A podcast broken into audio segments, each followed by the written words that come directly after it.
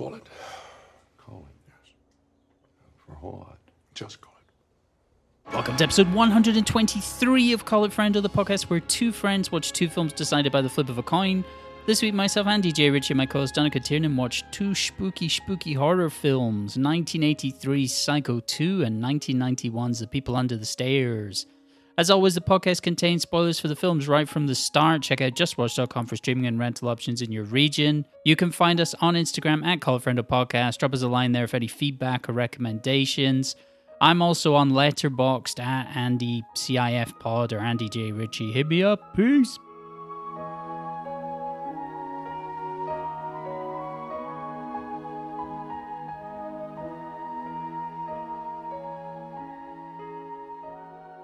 Foyer. That's great. That's what I'm talking about. I pronounce badly. Do you know who never pronounces words badly? Who? Michael Rice. I don't know about that. I wonder how he's doing. Great. Yeah. He was in Killers of the Flower Moon. He played the lead. The moon? Yeah. Moon-faced child. Why, you felt the sweaty, guilty racist? No, Leonardo DiCaprio wasn't racist. Let's get into it. What did you think of Killers of the Flowers of the Moon? It's only 15 minutes longer than Titanic. It's pretty good going, isn't it? It's pretty much just like watching Titanic plus a little bit extra. Which would you rather rewatch? Right now? Well, probably Titanic, but that's because I haven't seen it for ages. Titanic in a second, and you know it. That's the major problem with it. Now, upon immediately seeing it, I had pretty negative things to say. Scenes in it have stayed with me. Are we talking about Titanic still? Well, okay, we spoke about this off Mike Rice last week. We forgot to mention that we were both going to watch Killers of the Flower Moon. Obviously, we were both going to watch it because it's a Martin Scorsese film and it's in the cinema. But I mentioned to you that my showing had like a 15-minute interval in it. Yeah, and you mentioned to me in a text message that you felt you didn't need it. It didn't bother me. Yeah, no, I got up and I stretched my legs. I actually went out the cinema, which is a bit mad. I was just seeing if I could get something to drink somewhere, but it didn't work out. So I just kind of shuffled back in, and there was still 5 minutes on the...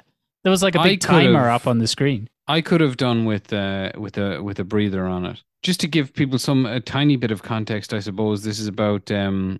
Surely everyone knows what it is, right? Killers of the Flower Moon. Anybody who's listening to this podcast, they either don't care about movies or they care about movies a lot. So in either case, it doesn't matter. Why are we even bothering? I don't know. Like, at least two of the people I know who listen actively don't care about movies. They just enjoy our banter. They just love your voice. Sexy voice. Yeah, well, I read the book of this. The book is a clean, like, 220 pages. I don't know. First of all, a good question for here. Okay. Which do you prefer, this or The Irishman? Probably The Irishman, but... Yes, me too. That's my first reaction. If Irishman didn't have so much of that, like the jankiness of the, old man Robert De Niro being being someone up in the street, and it'd be a classic. Yeah, it would be great if it'd be made at like a different time, maybe, or if they'd got younger actors to play the young roles, then that would be on like a whole other level. But that's a film I would rather rewatch. Script-wise, it is just superior. Even though it is slightly too long, I would say also The Irishman is slightly too long. It has a real through arc throughout it that's kind of haunting, and the longer it gets, sort of the more haunting it gets. Whereas, so with Killers of the Flower Moon, to give something away from the book, it's not revealed, and maybe I'm a stupid reader. I'm definitely a stupid reader, but still, it's not revealed, and it is surprising. It's not revealed until halfway through that the Leonardo DiCaprio and Robert De Niro characters are behind much of the business. And now here's the thing. It's particularly actually surprising when you learn about the Robert De Niro character. You're kind of like, what? Seemed like such a nice man. So there's a bit of a dramatic tension in the novel that they don't go for in the movie for some reason. And then the other problem I had with it is a problem I'm sure a lot of people will have with it. I think it is about an hour too long. Yeah. This is the problem really, is that, streaming networks are giving him big bundles of cash saying, make what you want. Make whatever you want. It's clocking in, it's like miniseries length. Like, would it work better as like a TV miniseries? 100%. Cinema completely? 100%. I would have watched it over the course of 2 nights and been delighted by it. And I'm sorry, and I've heard him give responses to this criticism and him saying, should respect a movie, just sit down, watch the whole thing. And it's like, I don't have a problem with 3.5 hour movies. I have a problem with your 3.5 hour movie. Like, to be fair to Martin Scorsese, he's famously this week he's joined Letterboxd, and he's posted like a list of, you know, hundreds of films that he's watched. It's some of the most obscure, like there's so much stuff on there from like 1912. Yeah, and just he's a big fan of everything. So he's sitting around watching, like he'll sit through 2 hours of anything, or 3.5 hours probably. Big fan of Tookie Bookie. Well, he's right. He's right to be. By the way, I just got to point out, I'm also on Letterboxd. I jumped on board. Just to once Marty got on board, you're saying this is for me. I was like, well, you know what? I'm also on there. You can find me on there. I'll put it in the show. I don't know how it works, but I worked my way through. It's lovely. It's great fun. A list of Alex Cox's favorite movies a few years ago, which I was very happy with. The general problems I had with Killers of the Flower Moon, the length you'll get over. But the other thing that kind of bummed me out, and it bummed me out in an odd way because they're both so good in it, but Leonardo DiCaprio and Robert De Niro are too famous to disappear into those roles at this point, particularly when you put them next to. So the movie's very interesting. Of course, Lily Gladstone, I think is her name, is the performance that everybody's rightfully celebrating. She's incredible in the film.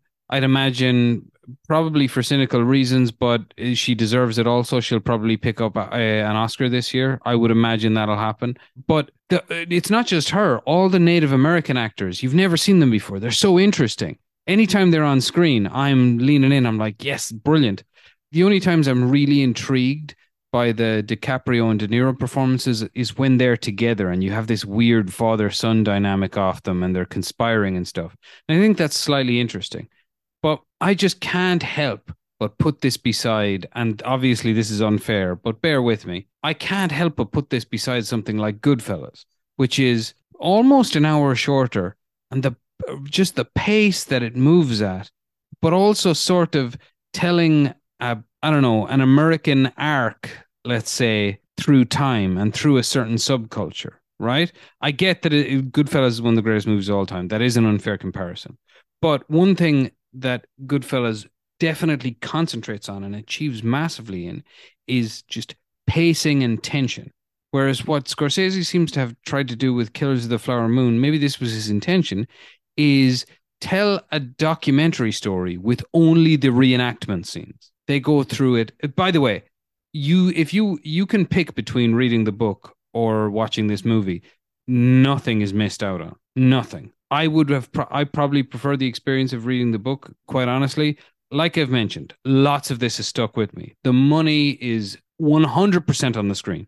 It's such an expensive looking movie. And I'll probably watch it again to torture myself just to figure out, am I dumb or not? But I'll tell you what, people complained about the bloatedness of The Irishman. I saw The Irishman in the cinema. I had such a good time. This, for the last half hour, I was like, really, are we still going? Yeah, I found it weird when I was watching it. Like you say, you know, I haven't read the book, but just seeing these main characters just being so unlikable and evil, like almost right from the start. Yeah.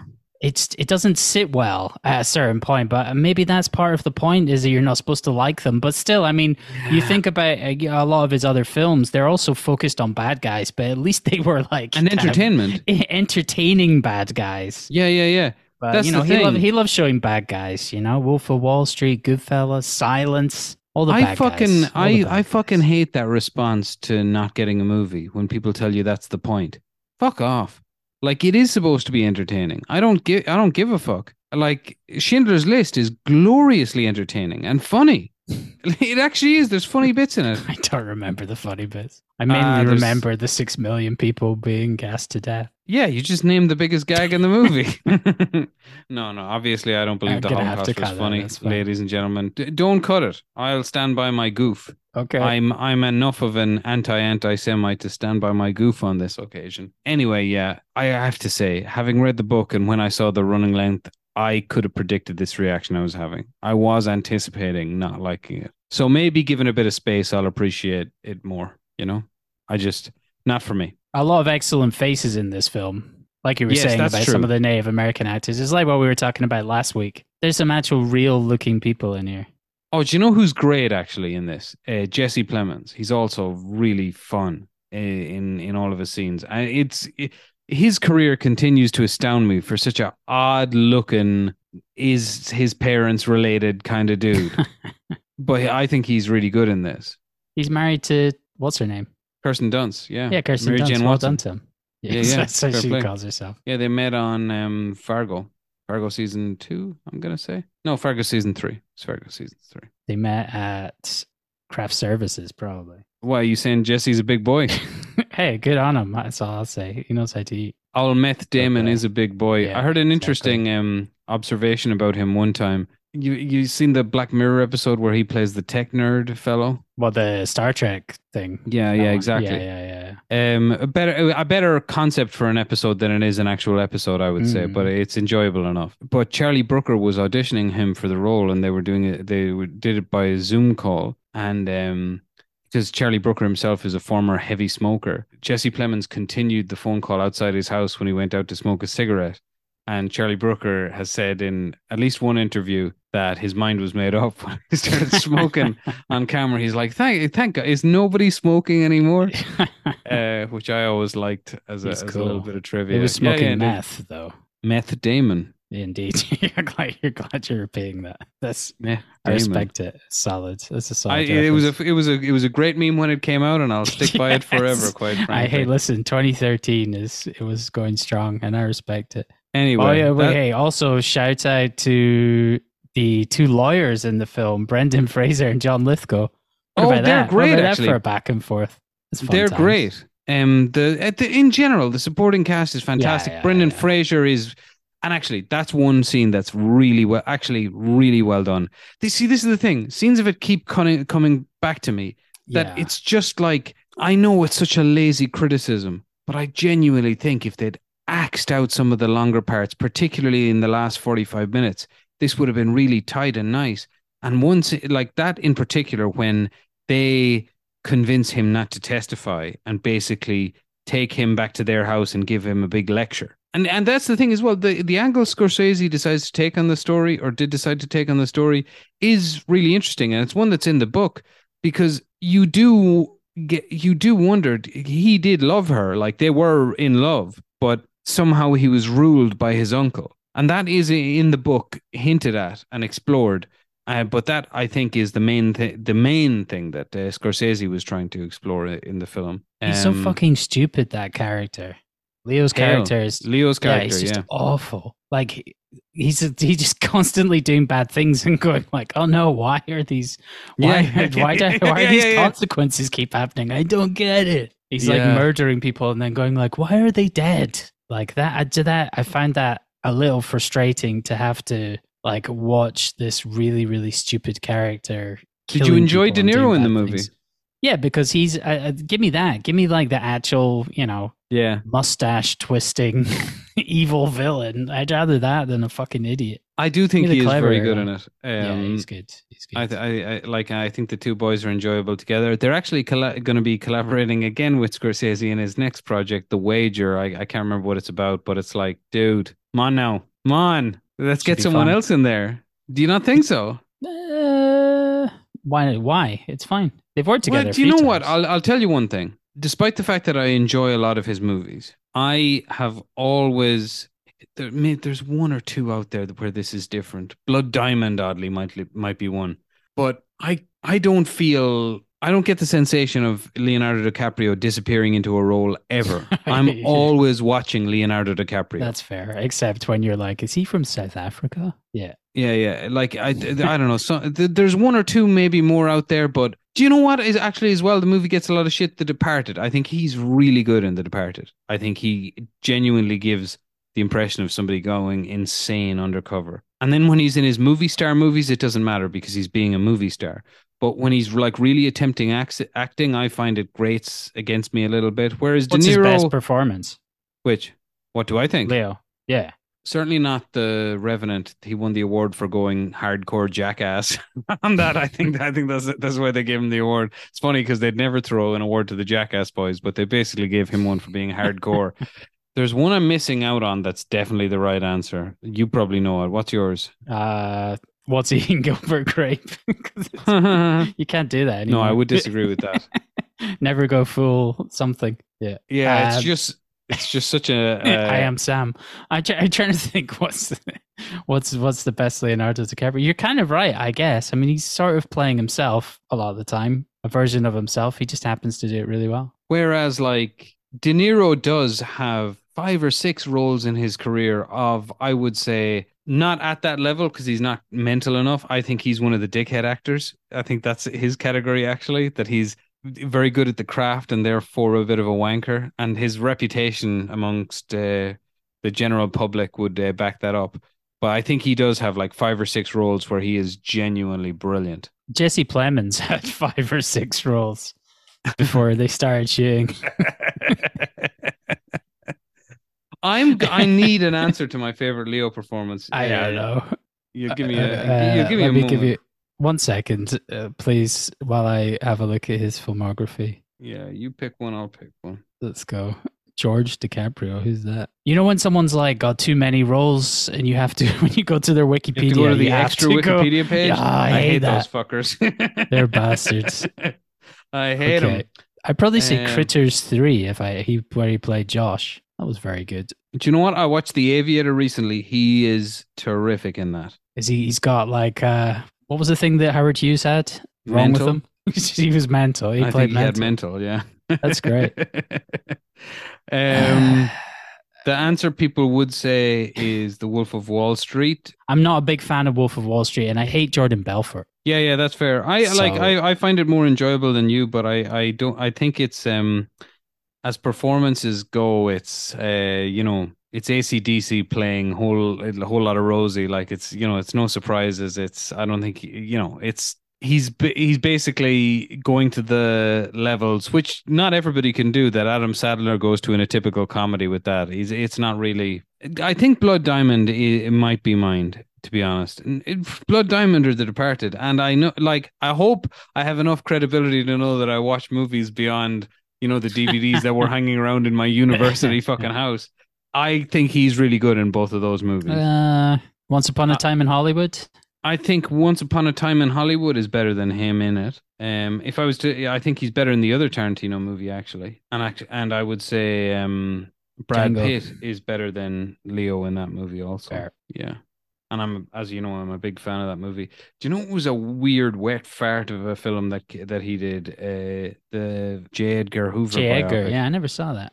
It's odd. I went to see it in the cinema. Yeah, I wasn't a big fan. Clint Eastwood. Wasn't a big fan. Now, what's your favorite Robert De Niro performance? I know my answer. I don't have it off the top of my head. Rocky and Bullwinkle. That's a good one. No. This is the hipster answer, but it's the right one. Him in The King of Comedy. That's great. It is just... But also worrying because I feel like I've met so many people like that. Like Rupert Pupkin. Oh, 100%. We both have. Yeah. We've been to barbecues with them. We could name them. That's fair. Yeah, actually. But anyway, fuck Killers of the Flower Moon because here's something that I would... do you have anything else you have been watching this week? I'm just still on The Shield and Deadwood, so it's not worth talking about. Spider-Man 2 on the PS5. It's very good. Is it fun, yeah? It's good, yeah. It's good. So besides Killers of the Flower Moon, I only watched the films that we were watching for the podcast this week. Me too. I have to say, I really fucking enjoyed them both. I did too. I was surprised. One of them I was seen surprised before. By both because, of course, I was surprised I enjoyed Psycho 2 as much as I did. I'd heard it was good, but I had no idea how much I would enjoy it. I think Psycho 2 is genuinely great. And the first 20 minutes of The People Under the Stairs made me feel I was going to hate it. And I fucking had such a blast for a finish. Yeah, it is very fun. It's wild. It's wild that it's like an insane like fever dream. That's how I think about it. It's like an Amblin production where Christopher Columbus and Wes Craven are arguing over directing duties most like through the picture. It's the tone is just mental. Yeah, it's so fun. It's very it's funny in places. Yeah. Anyway, it is quite funny. Yeah, yeah. Let's stick to Psycho 2. Let's think about the old Psycho 2. Oh, let's think about Psycho 2. So, were you? By the way, oh no, I'll get to that when we get to our toss pick. So you were a big fan too, were you? Did you? Yeah, you didn't rewatch Psycho to prep for this or nothing? No. But I mean, from all the episodes that we've done, I know that you're a big slasher fan. I was talking to someone about this the other day of like when I like horror for me first and foremost, I would be more about like ghosts and supernatural things more than slashers. There's something about when it's like a person, I still feel that I can, you know, I could still fuck them up probably. I'm just saying I'm pretty dangerous. So, well, I do. What is it about slashers that they get you? Is it like the quality of the filmmaking? It is a subgenre, so it doesn't cover all of horror for me. What I like about a good slasher is... Okay, so let's say...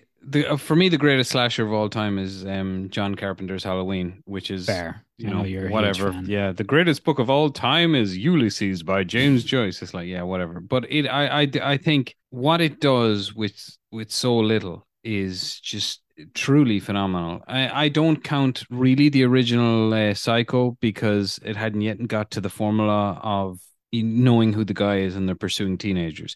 That to me is a slasher. Psycho is in the DNA. Peeping Tom is in the DNA. Lots of the Italian giallo movies are in the DNA.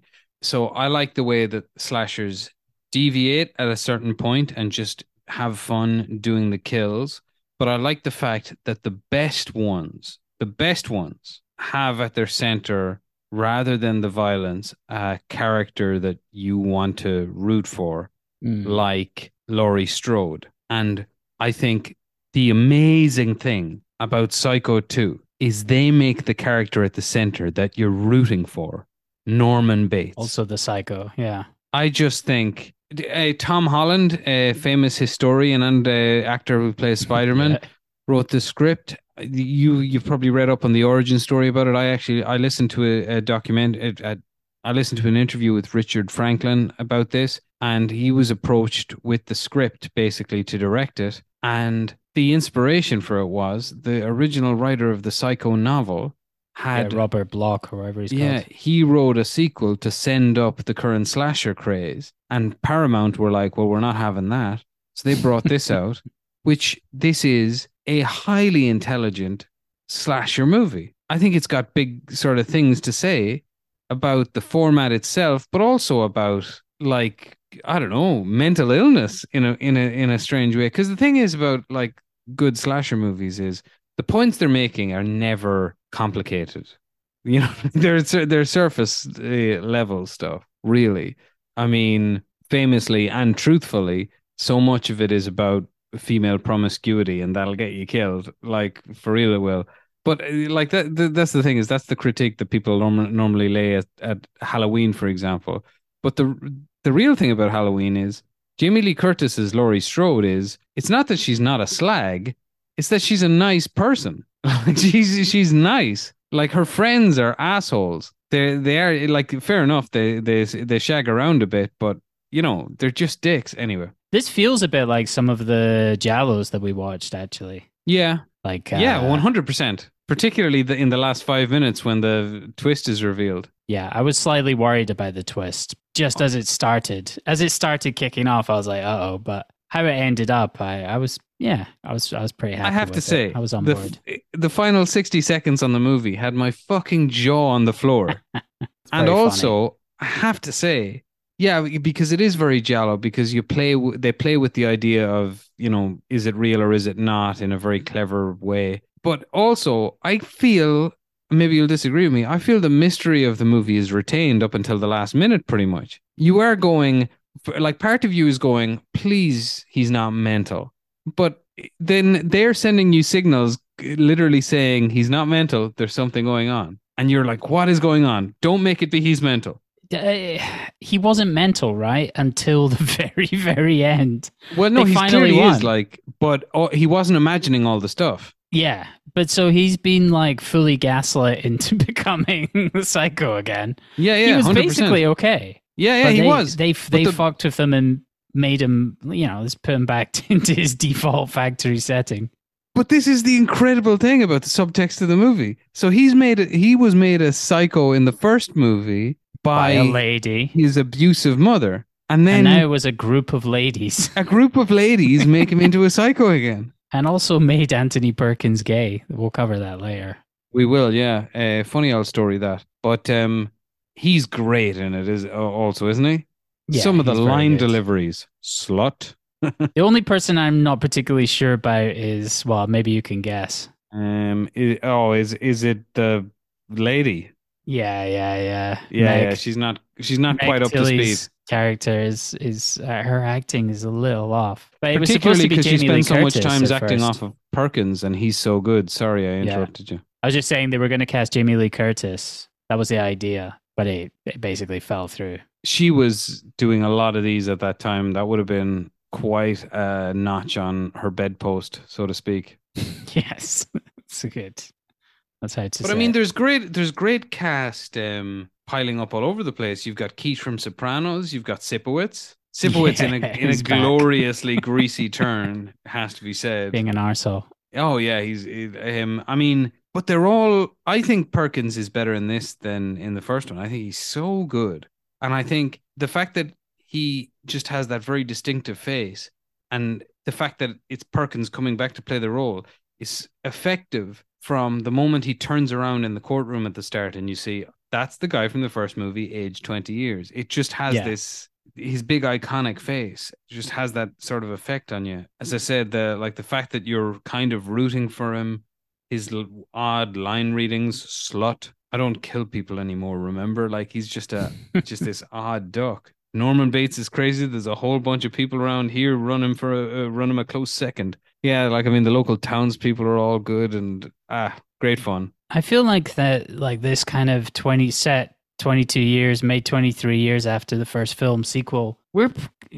That's happened quite a few times nowadays. Yeah, it was like, odd enough here though. Yeah, like then it must have really thrown people like, oh, this is going to be. There's an interview of John Carpenter, David Cronenberg, and some other guy talking about this. Joe Dante talking about the state of horror in the early '80s. I think it's on the Dick Cavett show, and they ask him about the upcoming Psycho 2, and they're all like, "What the hell? Why is anybody doing that? Why is anybody gonna try and mess around with Hitch?" And then you can also find this interview with Quentin Tarantino where he talks about Psycho 2, and he says he spoke to Richard Franklin about Psycho 2, and he asked him, "What did you want from the movie?" He said, "I wanted people to enjoy it."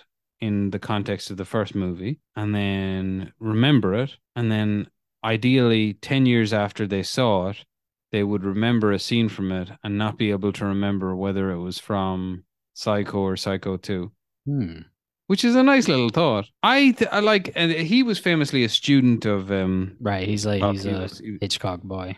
Yeah, and I think he actually really effectively makes a Hitchcock movie here. It's reserved, but it is violent, it is disturbing. It's probably actually not as disturbing as the original Psycho, I would say, because I don't know, having fun with murdering people was very much in vogue in the 80s, and that carries out into the way that they carry off the murders. But I don't know, it's very fun, very effective. I've been recommending it to people all week, quite frankly. It's much better than I thought it was going to be. I had very low expectations going in, but it pretty quickly pulled me in, and yeah, I was shocked how much I liked this, really. And was the mystery intriguing you throughout? Yeah. I didn't think it was going to pay off. And it does, like, doesn't it? Yeah, it did. It totally. But I was very worried about where it was going at points. But yeah, absolutely pays off. I just think this film was probably harmed because it's harmed from being the sequel to Psycho. Of course, yeah. And people just weren't,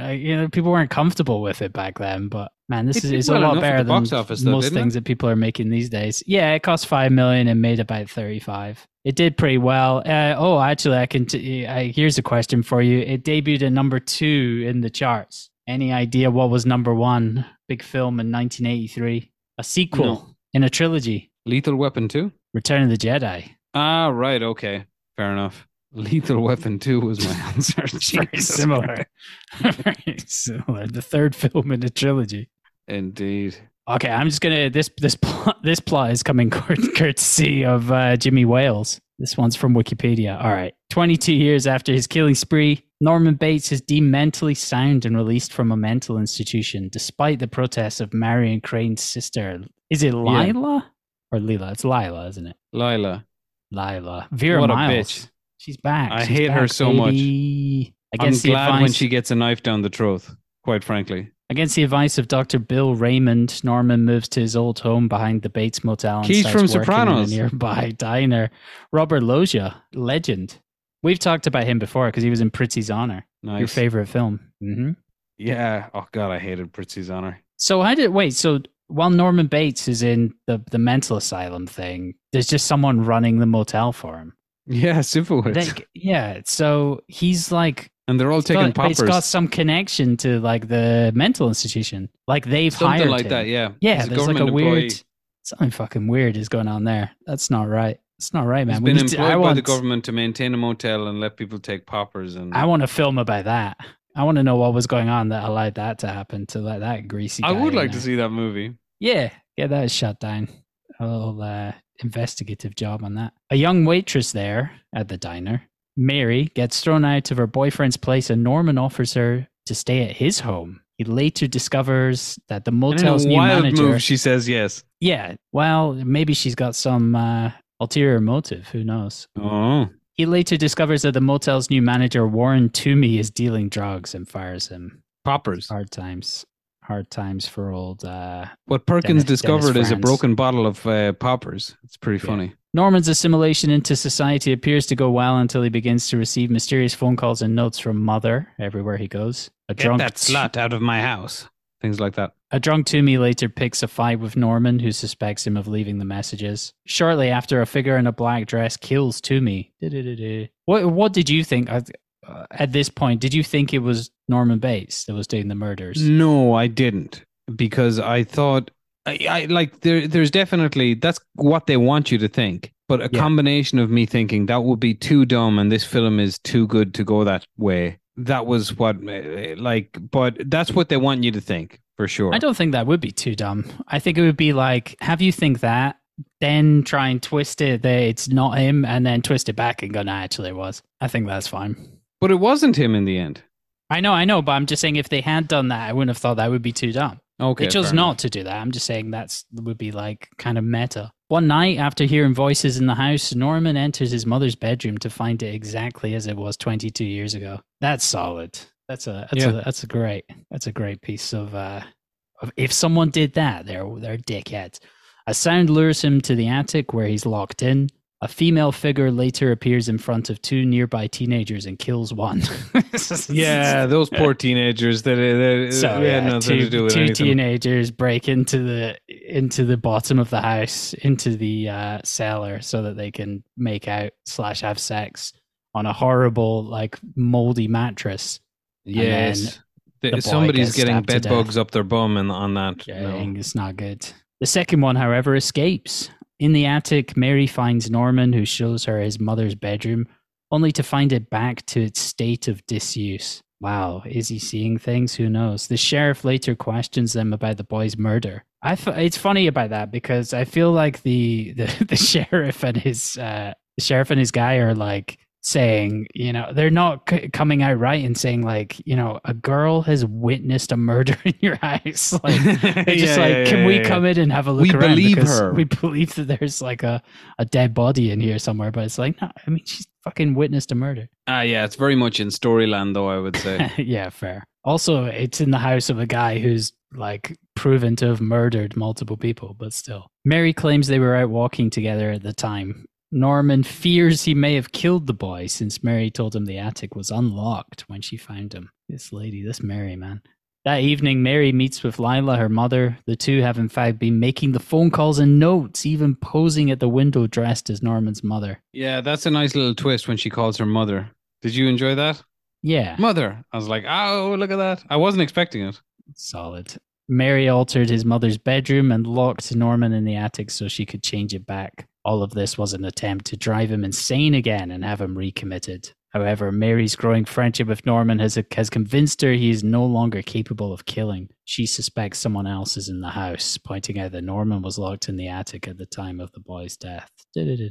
Dr. Raymond discovers that Mary is Lila's daughter and suspects the two women must be the ones harassing Norman. Norman does not buy it, saying the one behind everything must be his real mother, in inverted commas, despite there being no record of him being adopted. I would like to draw attention to one scene in particular. I don't know, is it coming up or if you passed it by, but just in case. Do you remember when they dig up his mother's body? Yeah, I think that's coming up. Okay. Norman confronts Mary, who says that she's given up her part in Lila's ruse. Lila, however, will not stop. While Lila is retrieving her mother costume from the cellar, a shadowy figure murders her. Meanwhile, the police find Toomey's body. Mary runs to the house to try to convince Norman to flee. He answers the phone and starts speaking to Mother. Mary listens in. Nobody's on the line with him. While Norman debates with Mother about her command to kill Mary, she runs into the cellar and dresses up as Mother in a bid to get Norman to hang up. Oh, this is nuts, this part. So no, hold on. We have skipped over slightly. Yeah, I think we have skipped over that part. I just wanted to comment on it. I thought it was very funny that they're digging up the mother and they've added in these overdubs where the gravediggers are complaining and they're going, I can't believe we got to dig up the mother on the day off. Yeah, I know. This is bullshit, man. It's very funny. You and he were buddies, weren't you? But going back to her putting on the wig and the dress and then ending up stabbing Dr. Quiche, and it's fantastic, that sequence of events. Very Final Destination. Yeah. So here it is. Dr. Raymond grabs her from behind, thinking he has caught her in the act of trying to drive Norman insane, and in her fright, Mary accidentally plunges a knife into his heart. Confronted by the sight of Mother standing over Dr. Raymond's bloody corpse, Norman's sanity finally snaps and he advances upon Mary, babbling. Backing into the fruit cellar, she stumbles upon Lila's body buried in a pile of coal. All this time, she's like just slicing Norman with her knife. Very odd, yeah. She's giving him stigmatas. Yeah, and he's just taking it. Assuming Norman is responsible, Mary raises her knife to kill him, but is shot dead by the incoming police. In light of an overheard argument between Mary and Lila, Mary's attempts to kill Norman and her dressing as his mother, the police incorrectly determined Mary committed all the murders. See, I would have been happy with it just ending like after that and he's free and we don't know. Yeah, like, but then you're okay extra then. Happy with the extra ending, no? Well, I was a little worried when they introduced the Emma Spool character. So later, Emma Spool, another waitress from the diner, visits Norman and informs him that she is his real mother. And she's been doing all the murders. Yeah, Mrs. Bates was her sister and adopted Norman as an infant while Emma was institutionalized. Emma when she comes to the window is great. You see him in his kitchen making a toasted cheese sandwich. God damn, yeah. I wanted a toasted cheese sandwich after this movie. And you just see her appear at the window. It's super creepy. Very nice shot. And then, yeah, then what happens? So, yeah, she killed anybody who tried to harm her son. And in response, Norman, he gives her some of the poison like he gave to his mom. But then he absolutely fucking bashes her head with a against shovel. Against the table. He fucking smashes her head. It comes out of nowhere. Yeah, I was shocked when that happened, but I was like, all right.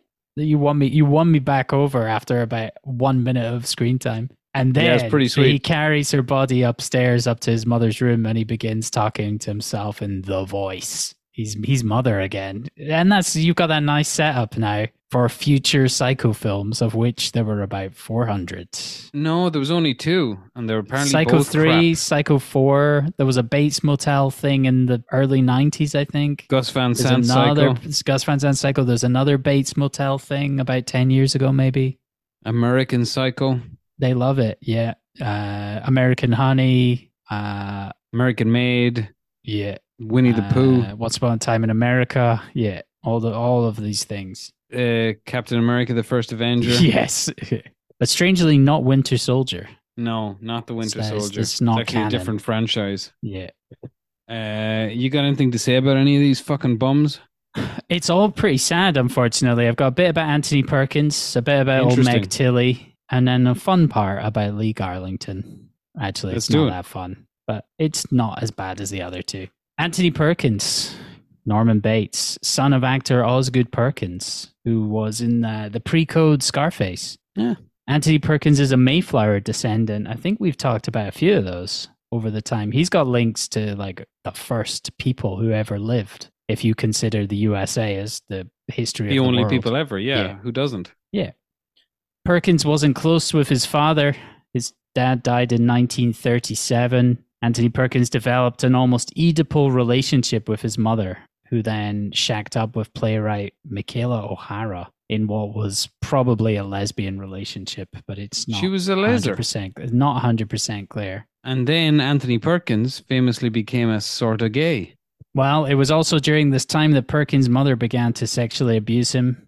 This is a quote. She was constantly touching me and caressing me, not realizing what effect she was having. She would touch me all over, even stroking the inside of my thighs right up to my crotch. This behavior continued on into his adulthood. Jesus. In the 50s, at the end of the Korean War, Perkins was drafted, revealing to the Selective Service that he was a practicing homosexual, which surprisingly did not go down well. No? No, he had constant battles with studios and homophobic sets over his sexuality. A lot of the female leads in films fell in love with him and were probably disappointed. He was a very good-looking man. In the early 1970s, he underwent conversion therapy and married model Berry Berenson in 1973. Yeah, he married a lady.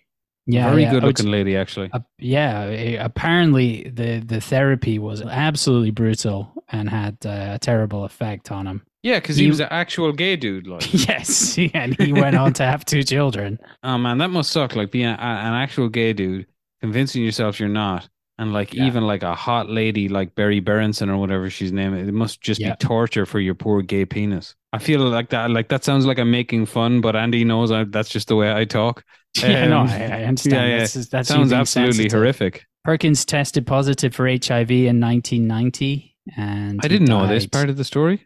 Jesus. He died in 1992, age 60. I knew he died younger than one would have expected, all right. Yeah, HIV. But Berry Berenson was on American Airlines Flight 11, which crashed into the North Tower of the World Trade Center. She died age 53. Yeah, I knew that. They'd been estranged for a while before he died, though, right? I don't think so. I think they were still together, were they not? I haven't read anything. I'm just presuming because he had AIDS, so maybe they were still married. They were still married at the time. I mean, I assume he was probably still doing other stuff, but they were still married. But Perkins had a very, very interesting life. I would definitely recommend, like, even just reading his Wikipedia bio. He's got like a really, really very, very long bio, and it's very, very. It's interesting. There was talk of Andrew Garfield playing him in a film. A biopic. Is it fair to say he's what I would call category one, just gets by on his own odd charisma? Probably. I realized I've seen so few of his films. I've only seen three. And I've seen Psycho and Psycho 2. Two of them are called Psycho. I can't even think of any of the other things. He came really close to like a lot of major roles, but he ended up losing out. He was supposed to play Tony Curtis's part in Some Like It Hot. He tried out for James Dean's roles in East of Eden and Rebel Without a Cause. He came very close to those. I've seen The Trial, the Orson Welles. The Orson Welles one. He was going to be Tony in West Side Story. He had so many things that if they'd gone, he would have had probably a... I mean, that said, he is in literally one of the most iconic performances of all time. True.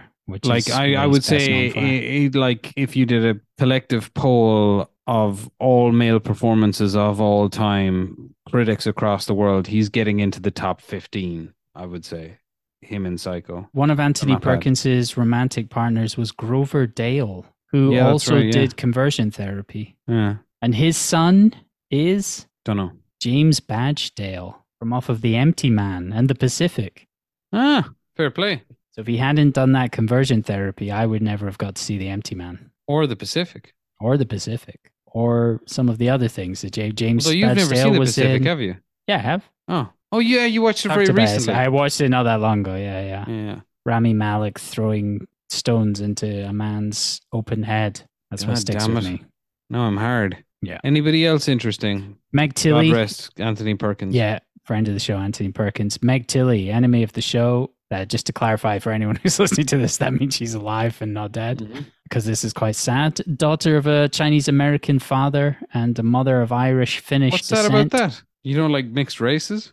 Her parents divorced when she was 3. She was raised by her mom and stepfather in Canada. Unfortunately, her stepfather was a violent pedophile. Jesus Christ. So there you go. There's that. That's what I get for making jokes. Tilly, she's written multiple novels dealing with the theme. They look fairly troubling because they're mostly from the perspective of vodka. I don't recommend. I am not going to read them either, but I don't recommend it. They're from the perspective of like a teenage girl being sexually abused. So yeah.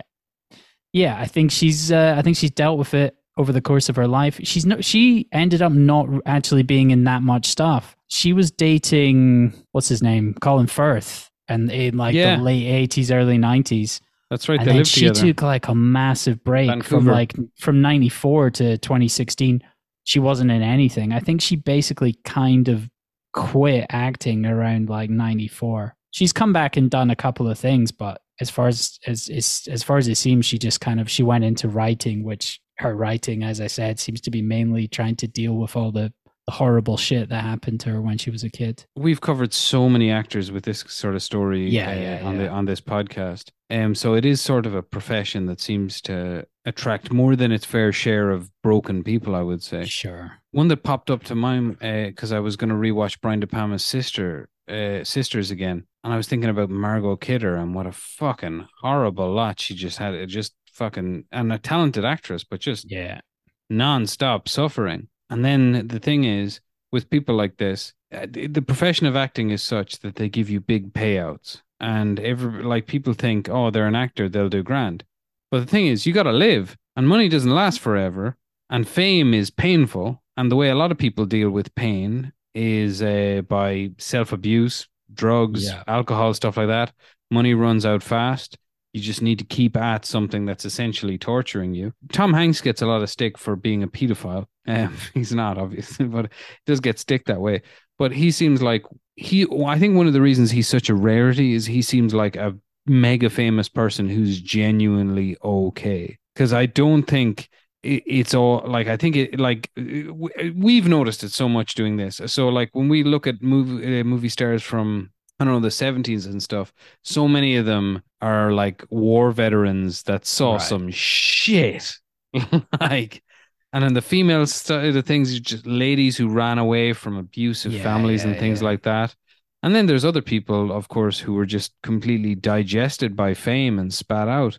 And I mean, even look at poor old Anthony Perkins here, like just another example of it. Molested by his mother, became an actor and put himself through conversion therapy and could never really face up to who he actually was publicly. It's just nuts. It's almost like for some reason I always come back to this analogy. I need to find a better one, and it's the fault of the movie Spotlight. When someone's talking about all the Catholic pedophile priests, basically he's saying it's such a proliferation that you can call it a psychological phenomenon.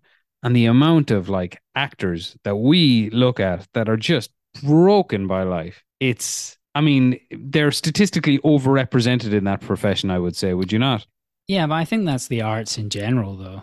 I think that's a point about like the creation of art. I mean, that seems pretty clear that normally people who have suffered some kind of trauma tend to want to create art to deal with that trauma in some way. And do you think they make better art? Not necessarily, but I would say probably everyone's favorite art was probably made by people that were quite troubled. I mean, I think for what you should want for your daughter is that she's the most boring person ever. She just has a nice, happy life and then goes lives near you and then like works in an office or something. I want that, but I want her to be able to talk with me about Manchester United and sex comedies of the 80s and 90s. Sure. Is that so much to ask? Yeah. Speaking of making huge amounts of money, Meg Tilly's sister Jennifer Tilly. Oh yeah, remember her from Bound and stuff like that. She was married to Simpsons producer Sam Simon from 1984 to 1991. Not bad. So that's only 2 years of that overlaps with The Simpsons. When he died in 2015, he left her 30% of his Simpsons residuals in the will. Jesus, do you know how much she makes per year from those residuals? Tell me. $10 million just for her. Good God. Yeah. To be fair, Bound is a pretty good movie. I like Bound. Yeah. I mean, she's been working the whole time. She plays poker as well, Jennifer Tilly. Yeah, I know. Yeah. But if you got 10 million, I've wondered on her Wikipedia page before. Yeah, yeah, 100%. And also, she was clearly a great ex-wife because he left her all that money. Sam Simon was like, "Here, take my money." He gave most of his money away to charity, but the rest of it, he said, "I liked that film Bound so much." Exactly. He's a big fan of Bound. I like the Wachowskis. Gary Shandling did that as well, I believe. Respect. Okay, I've got one more person to mention. Lee Garlington, who played Myrna, who was one of the waitresses in the diner. She was originally cast as the female lead in the pilot of Seinfeld, playing a waitress called Claire. However, it was decided that it was too difficult to have a main character from a lower social status, so she got shit canned. And then 100% agreed. Like, I was getting stressed thinking about that. How was middle class ass Jerry going to communicate with the waitress? It's not gonna work. Why is he friends with a waitress? Exactly. Nope. Yeah, all right. So that was it. That's where we go. So big fat recommend for Psycho 2? It's solid. On Letterboxd, spoilers for Letterboxd, but I gave it 3.5 stars. I'll join up Letterboxd. Yeah. What's the maximum on Letterboxd? 5. I'd go 4 in the case of Psycho 2.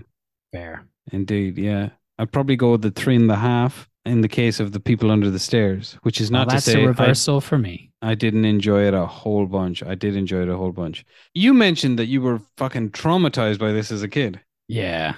Tell me about that. Well, so I was thinking about it. It came out in 1991. I saw it on Channel 4 late at night. Must have been at least 2 years later. I reckon it was about 93, and I would have been about 12 years old. And I realized when watching it, I didn't even see the start. The first moment I can remember of this film is when the white guy has gone into the house in the uniform to see what's going on. Yeah. That's the first moment I can remember is Ving Rhames and the kid going in. Well, see, that was my notion of the film. Like, that's how I'd always remembered it. Because the first 20 minutes is a bit of a pain in the ass. Fair. But I found watching this film, I've experienced this at least 4 or 5 times with stuff that I've seen when I was a kid, like Walkabout is one I remember saying it, but just having seen something as a child and rewatching it even 30 years later, it was so familiar. Like, not even just like beats, but like I could have told you the geography of the house. I could have told you what people looked like. Wow. It's some of the imagery, I mean, I've got Everett McGill in the gimp suit and mommy as well here in the image behind my head. So yeah, like it was so striking when I was a kid. Also, this was like 1993 when I saw it. There wasn't internet like there is now. It's not like I could go out and check what it was. There was no way to even see, like I didn't even see the start of it. I missed the first 20 minutes. So I was like, what the hell was that? How do I explain to anyone? You saw this playing on TV, right? Yeah. So you missed the start. I missed the start, and I was like, it took me a long time to even know what this was, because you couldn't really check anything like that back in the day. Yeah. There was no resource. It was just a case of going into school the next day and going, did anyone see that film? This. And everyone was like, no. What are you talking about? I had that, wait for this. I had that with Event Horizon. I went in... which is a fucking scary movie. I saw it like when I was like 13 or something. I remember going into school the next day going, oh, this is funny actually. I was talking to people about, and there's this weird haunted ship and stuff like that. And then there was one other guy who had seen it and he's there talking to me. And then he starts talking about Tim Roth playing piano. And I was like, wait, what's that? The fuck are you talking about? What's that called again? Yeah, you'd watch that. Hold on. What is that called again? I know what you're talking about. I'm going to find it for you now. Because as you mentioned, there was no internet. It's like the ballad of the thing of 1900 or something. What's it called? The Legend of 1900. Yeah, I know exactly what you're talking about. That's so funny. This guy, Mitchell was his name, and he's there responding. I was like, and he was saying, yeah, it was really freaky. I didn't know what to make of it. And I was like, I was watching satanic blood orgies. What the fuck are you talking about? People's fucking like body being taken apart piece by piece. Yeah. Great movie though. And this is a very enjoyable movie. Notes from the start. I should start dressing like Ving Rhames in this film. He's very cool. This is one of the earliest Ving Rhames performances I can think of. It's weird seeing him as a total scumbag because he's so iconic. Is he a total scumbag? And that's what you're just too caught up in his later roles. That's what Wes Craven is going for as well. He continues to put fool in danger just to save himself. Yeah. Who did you side with? You were a big fan of Mommy and Daddy. No, I was a big Ving Rhames guy. He goes, what was one of his lines? He's like, "They should make me secretary of pussy." What about that other line where he said the classic line about Phil being 13? What was that? Too old for tit, too young for ass. Yeah, that's right. That's a great line. It is. It's funny. So, especially when you consider, how much of Wes Craven's filmography have you seen? Not as much as you. It's fair to say. I've seen a bit. His first 2 or 3 movies, I'm going to say, are of a very different tone. So The Last House on the Left and The Hills of Eyes 1 and 2. They are, particularly for me anyway, The Last House on the Left is intensely disturbing. Like, do you know what it's about? Is that the one with the rape? Yeah, it's about some home invaders that break into a house and rape this girl. And she murders them all. Yeah. She gets her revenge, but it's like, it's just told so frankly. Particularly, you're watching it going, this is the guy who made fucking Scream? It's a long time in between those two events. Exactly. Scream is so fun. And to be fair, Nightmare on Elm Street is so fun, but Nightmare on Elm Street is already moving in the direction. Like, there's horrific imagery in it for sure. Some of those films are quite funny, the Freddy films. Wait, I really like the first 3 ones, and then I've never seen the one that's celebrated near the end, Wes Craven's New Nightmare. But I quite like the first 3, and then 4 and 5, I kind of checked out of the franchise because I thought they were very silly. But which one's the meta one where like Robert Englund plays himself and that's Wes Craven's New Nightmare. Yeah, I think I have seen that. That was quite celebrated when it came out. And it's very much the sort of thematic territory that led him into making Scream with Kevin Williamson, just the entire meta and examining how horror movies might be, affecting society. He also made a film, you know, when you're younger and you think all films are great and then finally you encounter one and you go, oh, no, some are terrible. This was an early one for me, A Vampire in Brooklyn. I was like, some films are really bad. Yeah. But his early stuff being so disturbing, and then Nightmare on Elm Street is quite fun. And The People Under the Stairs comes across, it's almost like an Amblin horror movie. Like it's horrific, but it's also loads of fun. The baddies are quite cartoony. Yeah. The premise is quite cartoony. And then when you read about what inspired the premise, you're thinking the young Wes Craven would have made a very horrific movie out of that. Because do you know what inspired it? No, was there a real event of someone breaking into someone's house? Like a Fritzl type thing? Cat burglar. Yeah, exactly. 2 Los Angeles cat burglars discovered a Fritzl type situation in the basement of a house. And that was what inspired it. Now, there's other movies that have been made with this premise. At least one I would say better. Don't Breathe. Have you ever seen Don't Breathe? Yeah, sure. Now, I love Don't Breathe. It's gross with its big semen injection part. But he didn't have like a... Yeah, he's got a girl in the basement that does he? I don't remember that at all. I do remember the like turkey baster of cum. Yeah, that's what the turkey baster of cum is for, to impregnate a lady. Okay. I thought he just had that around just in case. To get himself... Because he ran out of stuffing or something. To get himself back a new daughter. Get himself through Christmas. That's the plan, yeah. And other versions of that, I don't know, like for example, the sequence in The Road where they discover the cannibal farm. Yeah. It is a similar kind of just that mode of they think they're the intruders, but it turns out the place they're intruding on is somewhere you do not want to be. But this is kind of a fun version of that sort of story. Like, and I don't. Roach is very fun. It's difficult to transport yourself back to the 1990s. I mean, you were there, but so like, was this fun or was this disturbing?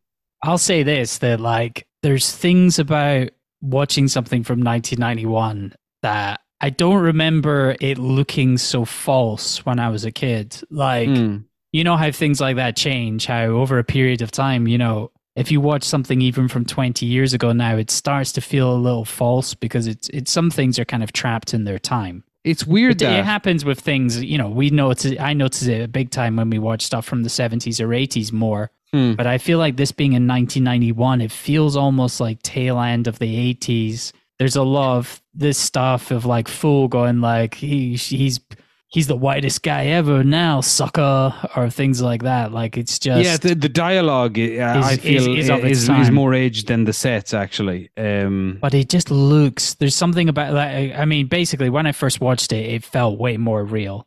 And this time around, it felt a lot more kind of goofy. Yeah, very goofy. Do you know what, bizarrely, and I don't know how this is, stands the test of... Like, for me anyway, you might disagree. I occasionally dip back in and rewatch episodes of the early X-Files, and they still look quite good. And I don't know, this is one of the reasons I keep going back to them. I'm like, how is this still standing up? Because I go back, like, because I used to watch, like, Star Trek The Next Generation. I can't look at a frame of that anymore. It's just, it's too ridiculous. But the X-Files stands up bizarrely well. I feel like Fincher's films are going to stand up. And they're going to stand the test of time. I mean, they already do. I mean, you know, Seven's from 1995. It's almost 30 years old, and it doesn't feel dated to me. Obviously, there's elements of it. I mean, there's no internet or anything. But it's the trick of a good director, I suppose, because the thing is like, look at The French Connection. Yeah. Like, that hasn't dated, and it's the most 70s shit ever. It's just it's just a good... If a director is good at capturing reality as opposed to capturing the style of filmmaking at the time, you know, because, I mean, that's the other thing as well. Like, I watched a few of the Nightmare on Elm Streets again in the last 6 months or so, and they're not scary. They're like, and there's some horrific imagery in them, but it's just too goofy. There's like, we're all just, we're over it, for want of a better word. And it's still fun. It's fun in the exact same way as The People Under the Stairs, which, again, The People Under the Stairs is loads of fun. I recommend people watch this. I had great crack watching it. It's definitely far more fun than it's scary, but I do remember it being scary when I was a kid. I mean, it's the kind of thing I probably shouldn't have been watching. There's one or two moments in this that'll spook you, I would say. One or two. I mean, a man in a gimp suit running around with a shotgun trying to kill his son who's in the wall. His son, in inverted commas, who's in the walls, who has no tongue that they've cut out. It's also very funny, though. It made me laugh a lot. It's very funny. A lot of their dialogue is their interaction. I mean, they're like actors from... They were both in Twin Peaks as a married couple. And they're ridiculous in Twin Peaks. They're crazy. Yeah. It's the most over-egged... That's mental to cast in the most over-egged show in history. Theirs is the most over-egged performances. They're nuts in Twin Peaks. Your one has this eye patch and she's obsessed with Venetian blinds, and your man is having an affair with the waitress. Respect. Oh, just nuts. The part where Mommy says to Daddy, at this point is when Fool has snuck back into the house. And by this point of the film, you've realized that it's not just a gimp suit. He's kind of a gimp. She's the brains of the operation. And she goes, and at this point it's been revealed that they trap children that they kidnap down in the basement and cut out their tongues or off their ears or whatever. And then she says, and we get him. We'll cut off more than just his tongue. And then Daddy goes, his balls. It's very funny. I'm gonna track it down and just isolate the clip. Oh, funny. Do you know my favorite part is when he kills the dog by mistake. Oh yeah, that's great. He just goes like, "Oops." Yeah. Because fuck. Yeah, that's a real moment where you realize that he's the gimp because he's so dumb with his reaction than that. She is born just to play venomous asshole bitches, isn't she? Like, that's her calling. Amazing. They're both so good. And it also reminds you of what genius casting she was for Donnie Darko. Like, she's perfect in that role in Donnie Darko. Such a weirdo. just the word divided between fear and love. Yeah, she's terrific in that. I don't think that isn't her. She's not in Donnie Darko. No way. Nah, it's someone else. Oh, how embarrassing. How embarrassing for me. It's not Wendy Roby. Who is it then? No, it's... I'm going to look it up. An other. Oh, you've looked it up? No, I'm just saying it's another person. I don't know. I will tell you in a second. It is Patrick Swayze. Patrick Swayze played her. What's the name of the character again? I don't know. Her name's Beth Grant. Beth Grant. Fucking similar age. Beth Grant making me look bad on my podcast. Yeah. She was in No Country for Old Men. She's Carla Jean's mother. Oh, right. She is Carla Jean's mother. Yeah. She's all the time giving out about poor Ansel. Shame. Indeed. What was it? What was Everett McGill in? He was in David Lynch's Dune. Yeah, he just about did David Lynch movies from what I saw. Yeah, yeah. He got Tom the John Deere dealer. He got coaxed out of retirement to come work with David Lynch again. Oh, to do the Twin Peaks revival. But David Lynch, David Lynch casts movies like the way you and I talk about them. Like everybody's just got an interesting face. That seems the that's what he needs. If you can act, fair. Bonus. Wendy Roby, yeah, and she was also in. She was in Vampire in Brooklyn. Yeah, yeah, a great career, indeed. Yeah, I'm gonna lash through the plot very quickly here. Very quickly. Well, we'll see. So, there's not much also, to it. I did not know Poindexter was a real name. I just thought that was what. Yeah, they no, I don't think it is. Exactly. I thought it was a mind.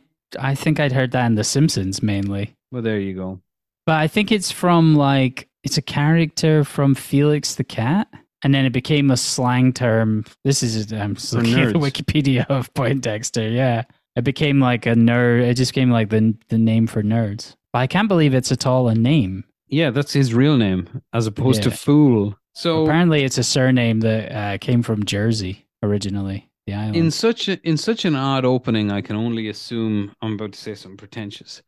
Go. I can only assume it was a tribute to the Agnes Varda film Chloe from 5 to 7, which also opens with a because it just doesn't have any other bearing on the rest of the plot. The tarot opening, I can't figure it out. I like because this film is full of cheap metaphors, by the way, and analogies, very cheap ones. But the tarot, I like cards, the tarot scene because it's like they're telling me everything, narrator style. I got you're to hear the fool. Yeah. I liked it. I thought it was very good. So anyway, then we learn that Fool or Poindexter lives at home with his sister who's got babies and his mother who's got a cancer inside her. And they're going to be evicted because they got tricked by the small print. They don't mention the religion of the landlord, which thank God. Well, they look pretty Protestant to me. Yeah, no, they're 100% Protestant. They are prods. Anyway, Ving Rhames, as opposed to being a wise old dude, is this fucking scumbag. Young buck. Yeah. With a nice 50-year-old buck. Wait, how old was he when he made this? He's probably about 40 or something. 1991. He was born in 1959. Okay, no, he was like in his early 30s. I swear, he was about 32. I would have sworn to be fair, was about Ving Rhames is the very definition of black don't crack. Like he is truly an ageless man. Yeah. Anyway, he lures Fool into a life of crime, and because we're so used to looking up to Ving Rhames, I think it is difficult to compute Ving Rhames being an absolute scumbag in this movie. But that's what the script is actually. I'm sure. I just think basically. His charisma that we understand was only discovered later in his career. But he was still very charismatic in this as well. Yeah, but I think Wes Craven didn't really know that. I think it's only the earliest I can think of it is probably Pulp Fiction. Like he arrives on in Pulp Fiction, and you're like, oh, this is God basically. This is the person who I'll meet after I die. But here, because he's quite weaselly on occasion here. Anyway, he's still fun. He's very fun. He tells Fool he should take up a trade and introduces him to robbing houses, which I thought was quite fun. So they find the landlord's house who's going to evict the mother and all that. And they said, we're going to go over there and rob some gold coins with, what's your man's name? The white friend's name? Spencer. Yeah. So Spencer goes in pretending to be a gas man and he disappears into the house and mommy, as we're to learn, we've already gotten an insight, a peek into the house. They live with this girl called Alice, who they think is the bee's knees, but she's feeding some stuff to this person who lives in the walls, apparently. So anyway, they go to break into the house, and it's just nuts. There's something odd and weird going on. Spencer, Fool discovers, has been eaten, and he goes into the walls and feels weird things going on, and gets rescued by this girl called Alice in her nightie, and then finds Ving Rhames on the top floor listening to the ground, all paranoid and stuff. They think there's something going on in the walls. We know there's something going on in the walls. Anyway, Mommy and Daddy come home with their ferocious Rottweiler dog, who's a formidable enemy. And eventually Ving Rhames just gets his head blown off and gets shot down the stairs. And then Fool retreats into the walls, where he is rescued by this kid called Roach, who retreated in there. And then he tricks Daddy, who's the male antagonist of the show, into killing his own dog. Now, by hook or by crook, along the way, we learn that basically they take children, and if they're not good, they cut out their tongues and put them in the basement and feed them on human remains. So far, so good. And the mommy and daddy themselves eat human remains. Again, so far, so horrific, so good. Fool goes to rescue this girl, Alice, but she's too chicken shit to jump off the top floor, so he just gets back to the ghetto himself. And his grandfather says, oh, with just these gold coins, we can, you know, put your mama in hospital and pay rent until 1999. Yeah, so far in the future. But he doesn't want to do that, so he wants to go back and rescue Alice. So he does. And by the way, also along the way, we've discovered that when Daddy is in daddy mode for killing, he wears a gimp suit. It's actually a good rug pull when he sneaks back into the house and they trick him with the tape recorder of them talking. That's pretty fun. You remember that, obviously, from watching it when you were younger, did you? Yeah, I do that all the time. No, but I mean, like... I know, because I took that and then I just used that ruse. I like to leave a recorder of my voice playing so I can pound some people in my room. You can just leave your room open. Yes. And then the tape is just saying, oh, yes, just in here having a casual masturbate. Yeah. Don't mind me. Come on in. Like somebody just goes, oh, Andy's having a masturbate. I'll come along and have a look. Like and then you just clock him over the head for being a pervert. Yeah. Very good. Anyway, yeah, there's a chase around the house or whatever. Little in a horror scenario. Then they discover, conveniently enough, that the house is wired with dynamite.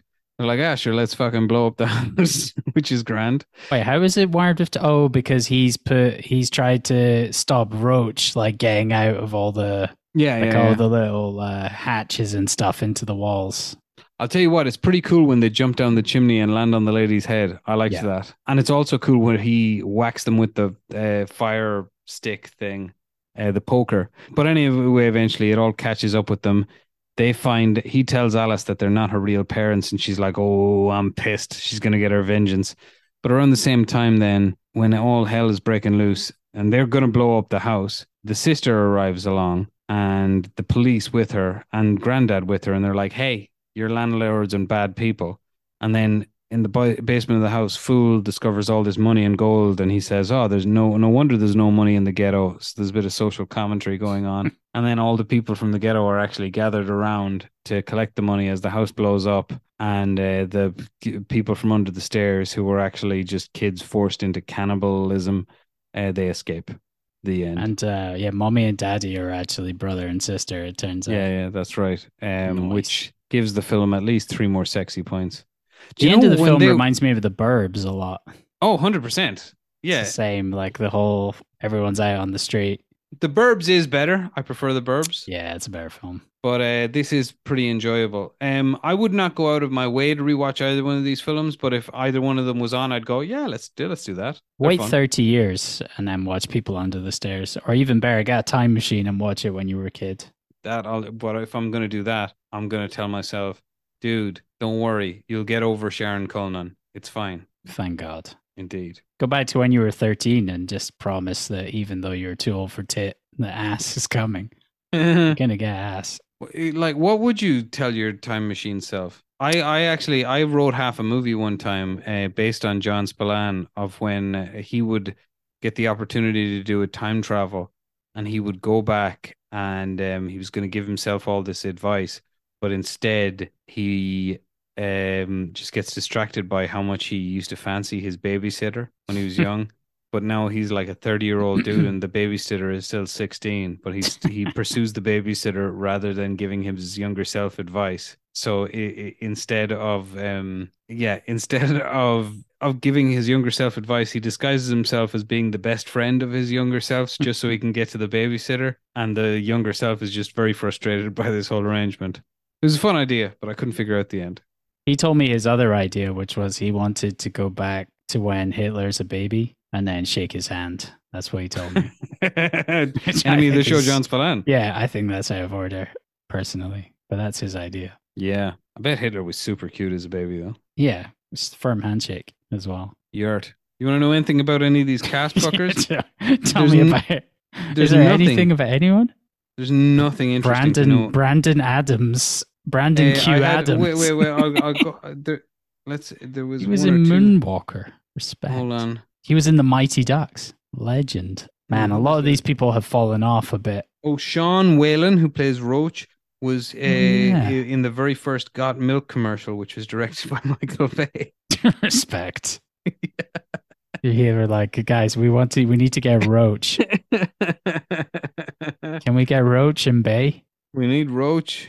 We need them here. And that was in 1993. Brilliant. Yeah, his last gig was he does the voice and the motion capture of the hitchhiker in the Texas Chainsaw Massacre game from this year. Man, so many people are not doing anything anymore. Fair play to Ving Rhames because he's still going. Yeah, he's hanging in there. 64. Yeah. Brandon Adams. Again, he was in the Mighty Ducks. Not doing much now. Everett McGill and Wendy Roby are all but retired. They're done. AJ Langer. On the other hand, Langer, exactly. He was in My So-Called Life. She was in My So-Called Life with Claire. That's Danes. A she. I didn't even know who it was.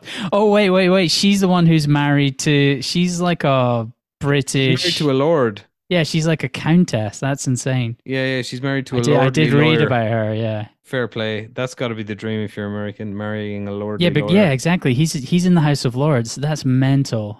And like. How did that happen? She was Alice. She was Alice in People Under the Stairs, and now she's married to a guy in the House of Lords. That's mental. Like, when we run into people like this, with not much interesting about them, we should just make things up. I mean, one interesting thing about Bill Cobbs is the first thing it says on his Wikipedia entry is not to be confused with Bill Cosby. Which is fun. Let's see what else. He played Master Tinker. Ooh, can't say that anymore. He's actually good. He's in a lot of stuff. He's in The Sopranos in a memorable. He's a solid. He's on the Michael Richards show until that moment. Yeah, exactly. The Michael Richards show. Did you even know that existed? No, I don't think Michael Richards knew that existed. And then we've got Kelly Jo Williams. Yeah, who's been married sometimes to there's not a singer-songwriter Giorgio Alentini since 1992. Sometimes it's not. We don't have to say something about the cast. Well, hold on. I mean, it's about Wes Craven. It's Wes Craven's gig. Do you not know about Giorgio Alentini? Sure, he's one of my favorite multi-instrumentalists based in California. Yeah. He's married to actress Kelly Jo Minter in 2003. I remember when he signed for RCA in 1991. Yeah. I think a lot of that was inspired by the fact that his mother was a retail salesperson and his father was a naval officer. I remember when he moved to Los Angeles at age 17. Yeah. He tried to join Prince's Paisley Park. I was only 2 years old. Exactly. Anyway, I can't believe that lady was married to him. That's pretty cool. Yeah. That's about all I have to say about that. Fun week watching movies. So... what are we distracting one another with this week, apart from dick pics? Am I tossing the coin? I don't remember. I think you're tossing the coin. All right, let me get the coin. I think I'm destined to win this week. Do you want to know why? Because I don't know. Because I didn't actually know before picking Road Games that it was directed by the same dude who directed Psycho 2. It was just on my list, and I randomly said, Road Games. Yeah. You almost got Road Games as the film this week. It was one of the films I was going to put alongside Psycho 2. I was thinking about it. Yeah, there you go. Because I had a look at Richard Franklin's filmography, and I saw that and went, Stacy Keach and Jamie Lee Curtis, that's mad. Oh, yeah, anyway, I've given the game away. Yeah, yeah. My film is Road Games. Yours is Road Games, 1981. One Australian-y, American-y film. Jamie Lee Curtis, Stacy Keach, Richard Franklin. How can you go wrong? It's going to be a winner. Jamie Lee, Tony Curtis. Well, I was still going on the spooky season theme, so... I would say Road Games is spooky season, no? Okay, fine. It depends. It depends on what the companion film is. I realized there's so many John Carpenter films I haven't seen. Me too. So I went for Prince of Darkness. Prince of Darkness, I have seen. I thought you would have. But the companion is so obvious, you could even say it right now. In the Mouth of Madness? Of course, that's what I'm comparing. Is that what it is? Okay, yeah. Okay, that's what we're doing if you win. Yeah, yeah. Okay. What are my options? Heads or tails? Give me head. Okay, let's see if I can do it first time. I fucked it. Okay, let's see if I can do it second time. It's heads. Oh my goodness. So you know what you could have won. It would have been In the Mouth of Madness. And probably I would have made an effort to watch The Thing and seen all the Apocalypse trilogy in 1 week. Ah, well, fuck you, John Carpenter. I went to see Primavera Sound. And I was about to say it was rubbish. It was actually really good. So what are we actually watching along with Richard Franklin's Road Games? Well, Did you keep up spooky season? No, you've got a choice. So your choices are country, genre, or actor. Oh, I like all three of those options. Is there any that's more spooky than the other? You don't have to tell me which. None of them are particularly spooky. I guess one is, maybe... All right, fuck it. We'll go Australia. Okay. This is a film I put up for a toss way, way, way back at the start. It stars Angel off of Home and Away. I think that was her name. It's Triangle. Triangle? I don't know this at all. You know Triangle from 2009? It's like a time loop film. I think it's like a sort of time... Yeah, horror as well. Horror mystery time loop thing. Melissa George. Was she Angel in Home and Away? She was Angel. Thank God I wasn't wrong. What year is this film from? 2009. Okay. All right. It's not what I was expecting when I said Australia, because the caliber of Australian film I tend to watch is like scuzzy men in the outback just whacking off into beer bottles and murdering people eventually. This seems a bit... Yeah. I would be very disappointed if I ever go over to Australia and it's not just all that. Just complete degeneracy. Cool. Well, genre film was going to be Steven Spielberg's Duel, which technically is a TV movie, but whatever. Oh, wow. Have you never seen that? I don't think so. I may have done, but I don't remember. Andy, honestly, it's 80 minutes long. If you have it's so good. It's just fantastic. I've seen that film a lot. Wait, I'm not Dawson from Dawson's Creek, so I can't watch Duel and go, it's the best thing ever. Well, yeah, you're Pacey from Dawson's Creek, correct. And I am Dawson, and you fucked Joey, and now I kind of hate you. I don't remember who ends up with Joey at the end. Anyway, Pacey. The other thing was actor, and it was going to be a Stacy Keach performance from the 1970s, but he's about 10th in the cast list in this. What was it going to be? The duelists. To put more dueling into things. I like the duelists a lot, actually. I haven't seen it. So I would have been very happy with either of those. But it's Triangle. I picked what would have been objectively, if I had been given the choice, I picked exactly the movie I would have not picked. Well, but, I think I'm glad it's the one that you did pick, because it's the one I'd rather watch. Well, it's, but it's good for me. And it's horror, it's spooky, and it's Australian. Plus, I've never heard of it at all, so never heard of Triangle. It's good. Oh, man. No, a little bit outside comfort zone and a psychological horror film that you've never heard of. And I'm going to X Wikipedia right now, so I know absolutely nothing more. Yeah. And we'll get that fucking done. But until then, I love you. I love you too. Bye. Bye.